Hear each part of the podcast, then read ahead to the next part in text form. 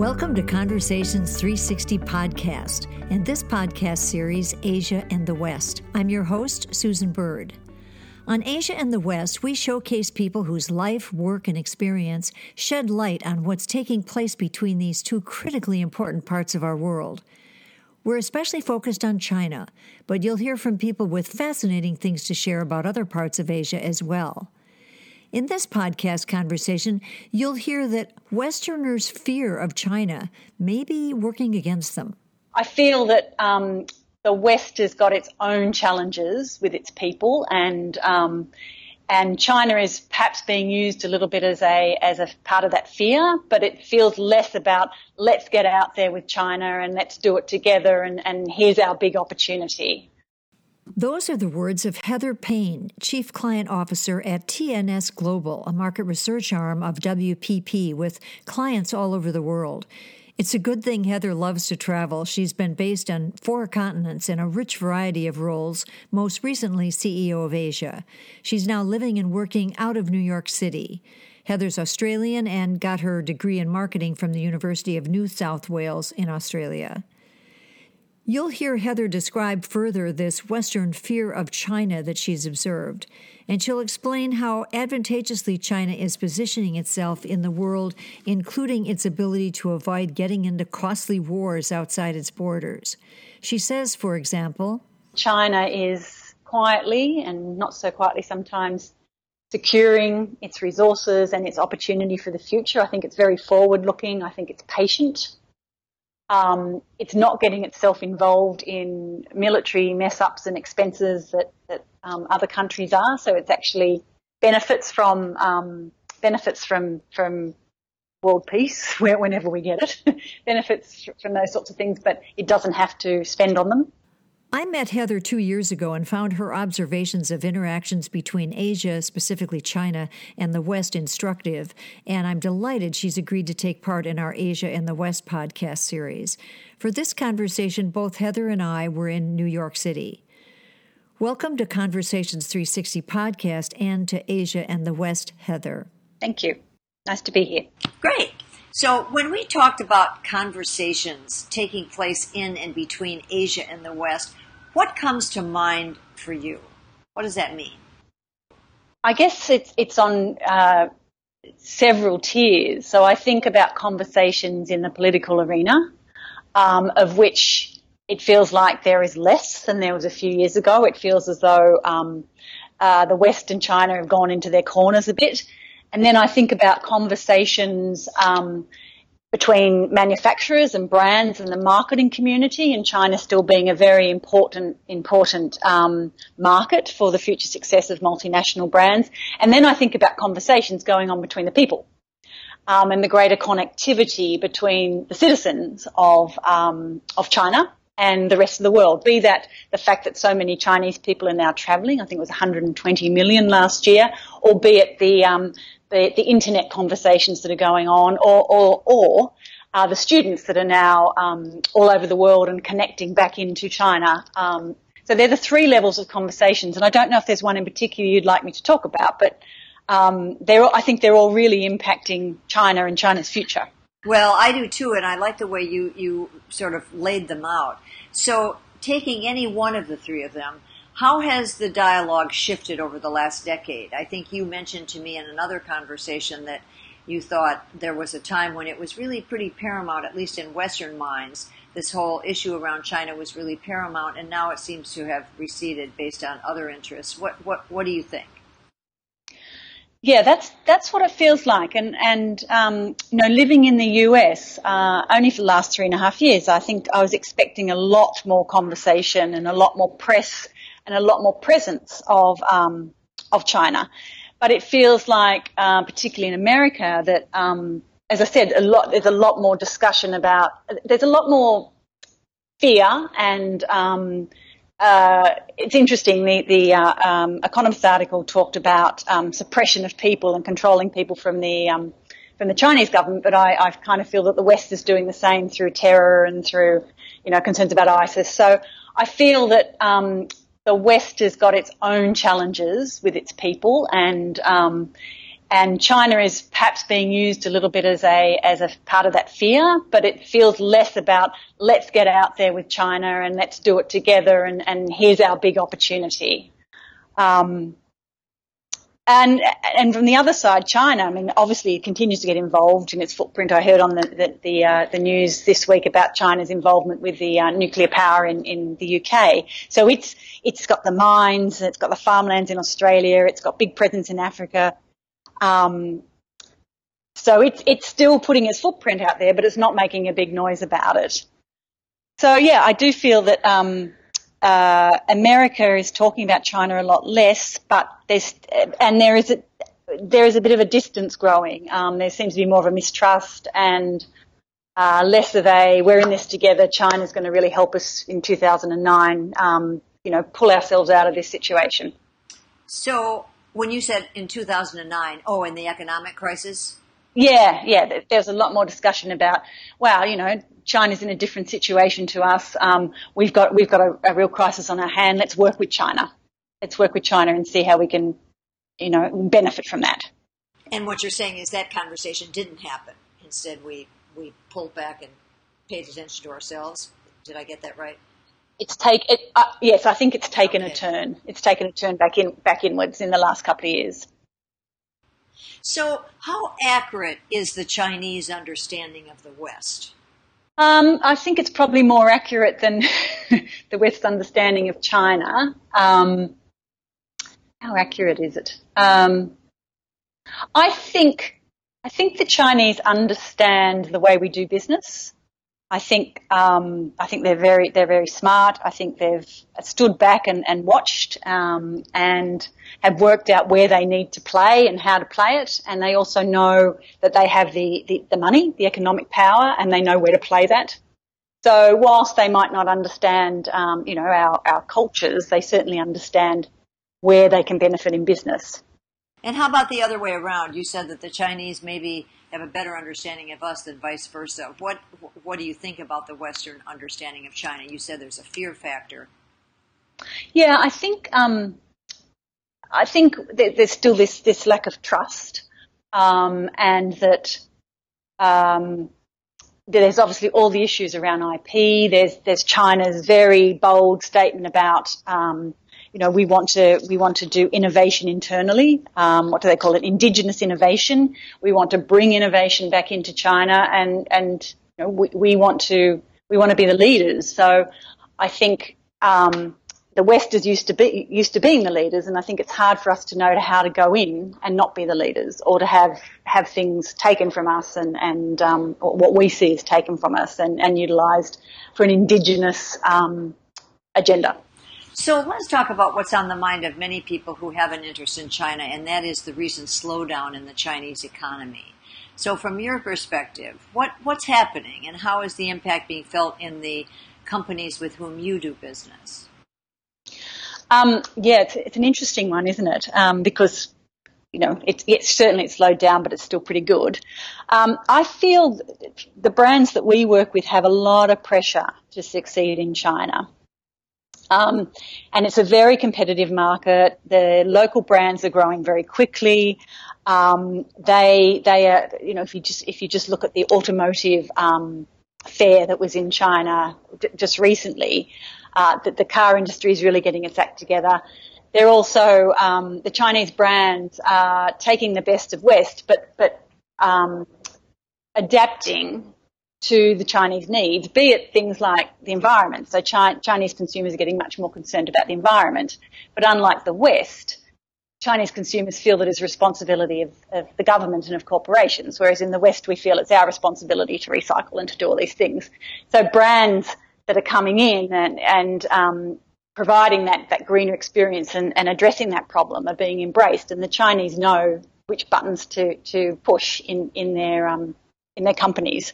So I think um, a lot of FMCG companies are finding it really tough. Um, technology companies, I just think the competition is really is really fierce, and also distribution has always been an issue. So um, regional brands can di- have strong distribution. They have um, they know their consumers. They they're quick to act. Um, They don't have all the, the import export issues. They, they just get out there and do it. So we've seen, yeah, we've seen a lot more competition. Our, our clients have seen a lot more competition, um, and good competitors. Used to be West was good, East was, um, you know, sub quality, but it's not like that anymore.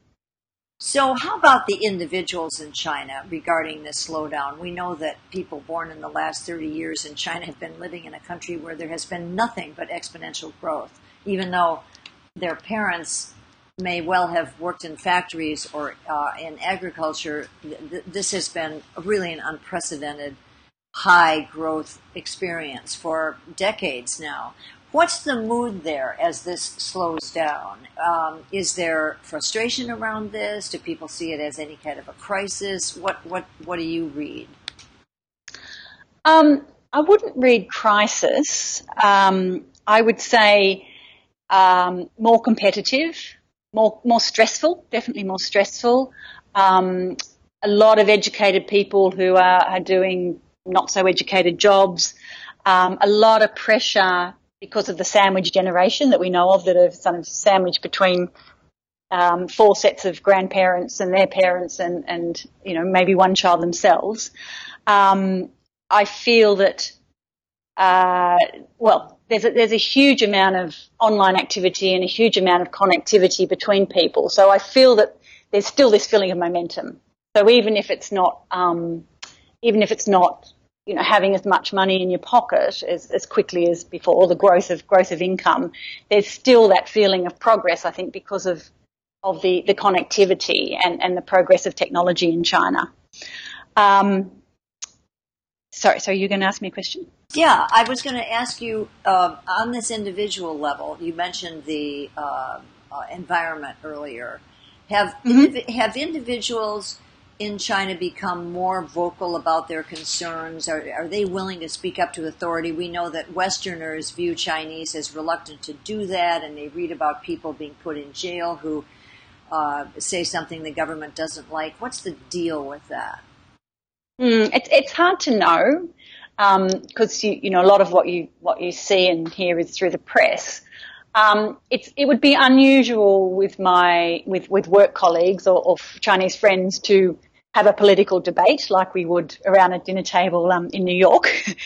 um, but I think quietly they are they are getting together and showing concern, um, and they're not aggressively bucking the system, but but they are finding their they've found their voice. I feel, but they haven't found the channels yet. So they're they're they're awake, but they still haven't found the way to to, to get it out there safely. So what about immigration? We're told some people say that Chinese, China's brightest and wealthiest are actually leaving the country, taking their money with them. Do you see that, or do you hear about that? Um, if I think about um, our organisation and our, our clients that we work with, um, no, I still, I, I mean, of course, people are doing that, but I still feel that um, people see the career opportunities in China. Um, it's you know, you make it in China, then then um, you've really made it.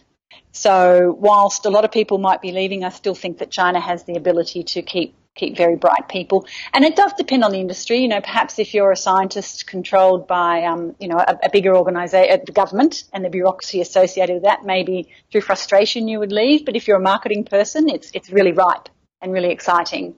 Um, so I think it does, and if you're in, you know, if you're working for hire or one of those companies that are really looking to break through technology, then I think, or, or even airspace, all the things that are really a priority for China, um, I think it's people.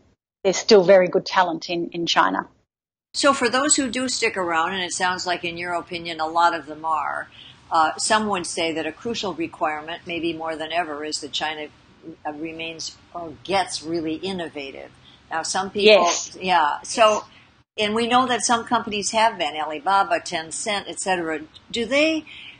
Do the Chinese view innovation differently than we do here in the West, where we see it generally as something that's highly disruptive?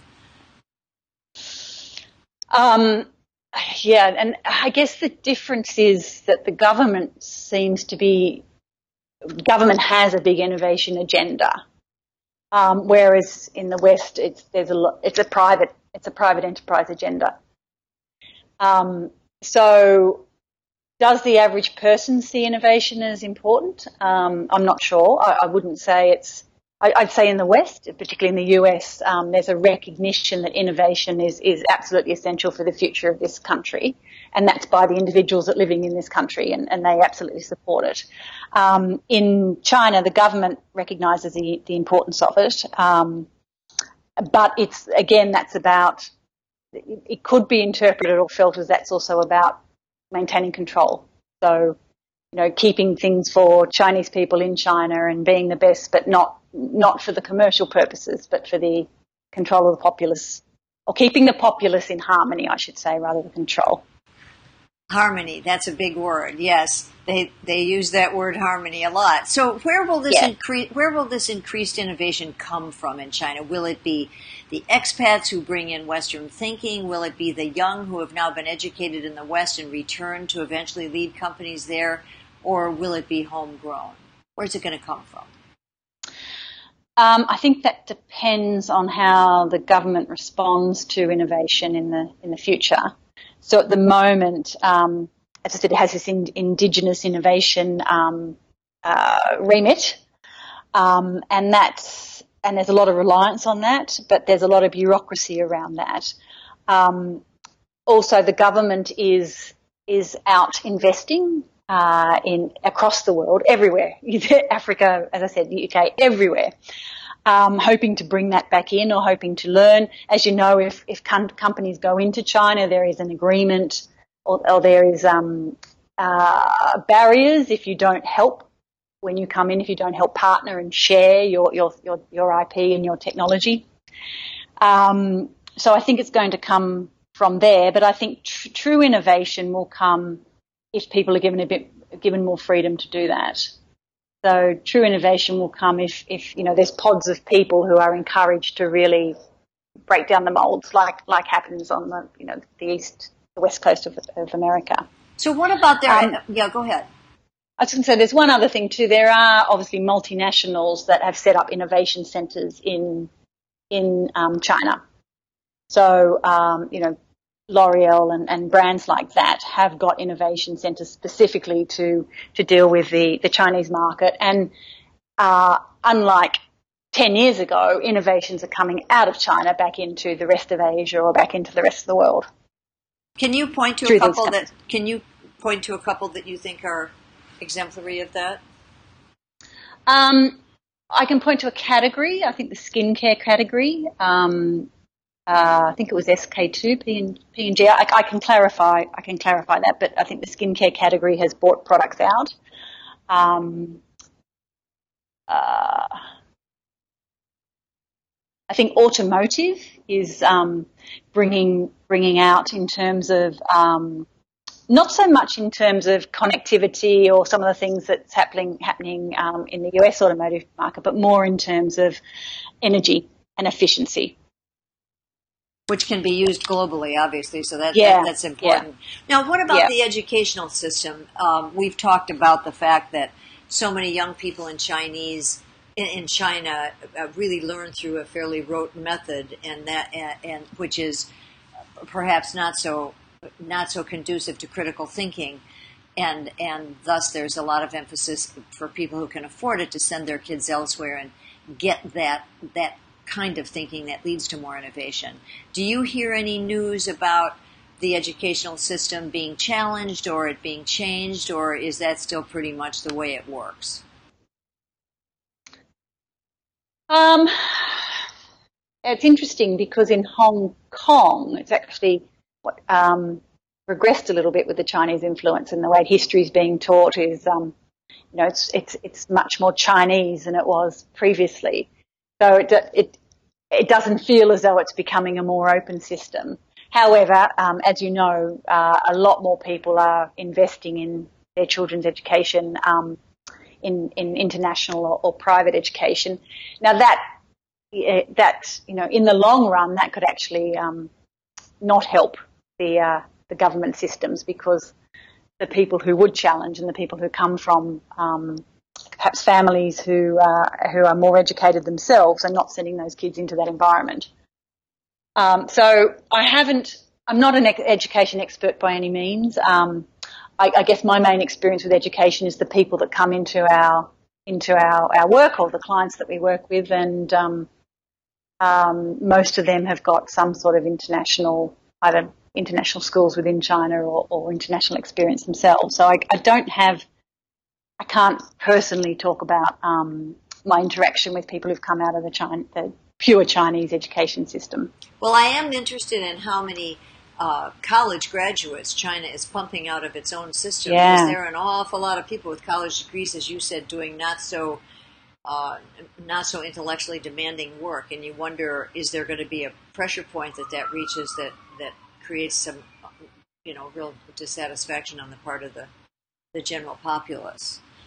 Yeah, yeah, and I guess um, you know if we were thinking about millennials or, or um, centennials, the ones that are coming through the education system now, um, that they are, as we've talked about, they're they're um, they're coming from a, a, a more entitled generation. Um, they have a lot of attention on them and um, a big expectation that builds up by the time that they graduate that the future is theirs and and come into the workforce and it's not. So I agree that there's there, there's certainly um, there certainly could be um, some rebuffal from that in, in the future. Mm-hmm. What about what about privacy? We know that in the West, people here are pretty extreme in their views about wanting their data private. They don't want people to know uh, their business, whereas that, that's not so true in China, is it? Um, I think people would very much like privacy. It's just um, less. They, they, they just know that um, that hasn't been the norm. That, that things are monitored and you have to watch what you do. But I think they would very much like more privacy. And it's interesting, isn't it? Because um, in the West, we're very concerned about privacy, but we give away all our data every day. we give away so much information about ourselves on all our um, Facebooks and everything that we that we uh, we now use. And pictures and stories. Yes, yes. everything. Yeah. So it sounds like all, all, all in though, you are basically optimistic about China's future. What, what, what, yes, what, what's, what's your biggest source of optimism? Um, I think the government has a pulse on its people and its situation. I, I it doesn't always know how to respond, but um, it, it, has a pulse, has a good good feel of it. I feel that um, China is quietly and not so quietly sometimes securing its resources and its opportunity for the future. I think it's very forward looking. I think it's patient. Um, it's not getting itself involved in military mess ups and expenses that, that um, other countries are. So it's actually benefits from um, benefits from from world peace whenever we get it, benefits from those sorts of things, but it doesn't have to spend on them. Um, I think it's it understands the environment is very important. It understands technology is is is the future for a, a harmonious people because because technology will give them growth, but also for solving its most pressing issues around um, around well around growth and around the environment. Uh, and also, I just think the culture. I think, as I said, they're patient. Um, they, um, you know, they, they, they look after opportunities. They look for opportunities. They find them. Um, what did they say? There's a quote from uh, the leader that said, "Keep a low profile, bide our time while actively getting something accomplished." So that's what the your source of optimism is. What will the biggest challenges be for China? Um, balancing balancing the people's growing demand um, for better life, growing demand for having having their needs met, be it um, environmental, social, or, or material, um, with um, you know with control, with um, guiding the country. So guiding the country and keeping the people with it. Um, I mean, I, again, I, if we compare this to the West, I feel that the West is not in a great position in terms of democracy and leadership and, and having the people on board at the moment. So, you know, perhaps, perhaps China may use the, the, the the um, current political systems across the world that are not succeeding as a as an opportunity to talk about a better one for China, and maybe there'll be something that comes out of it that is a you know that that, that bridges a gap between um, the West and the East while still maintaining um, the ability to lead the people. I think in the West, the ability to lead the people has been diminishing, where and, and China um, China will try very very hard or work very hard to ma- to maintain its ability to lead its people. Heather, are there any other issues that you'd like to mention or that you think are particularly important regarding this whole East meets West and vice versa arena? The the um one thought that did occur to me was um, the other way around of Chinese people being successful in the West and in Western businesses. And I look at multinational companies that all have big operations in China, and I don't see a lot of Chinese people on their boards or in senior management positions outside of their own region. And um, I kind of feel as though the West also, multinationals need to bring it back the other way. So China's bringing people into the West. I think, so China's bringing Western people into their business world, but it's not coming back the other way. So we're not going to have that, that understanding or that, um, ability to work together for the benefit of both if we don't do that. And I think that's, I think that it's partly cultural. So, um, Chinese, Chinese are not pushy. Um, they, as I said, they're patient. They're not bang the table. They're, they're, um, not aggressive in, in a business. They're very respectful in a business environment. And I think, um, it kind of perhaps holds back their ability to be on those boards in um, American or, or, or, European companies? That's an interesting question, actually. I uh, like that. So, well, thank you, Heather.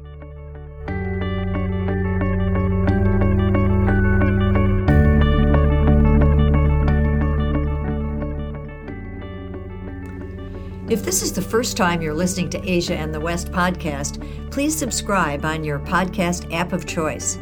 There are plenty more conversations with fascinating people from where this came. And please rate and review us on iTunes. As you may know, iTunes gives credit to reviews and ratings, and the more credit we get, the more people can discover us. And please tell your friends. Word of mouth is a powerful way to spread the word about the Conversation 360 podcast and this Asia and the West series. There's more information on our website, www.conversation360podcast.com. The show's Twitter handle is at ConV360Podcast. That's C O N V 360 Podcast. And my personal Twitter is at Susan W. Bird, spelled B I R D. Thanks for listening.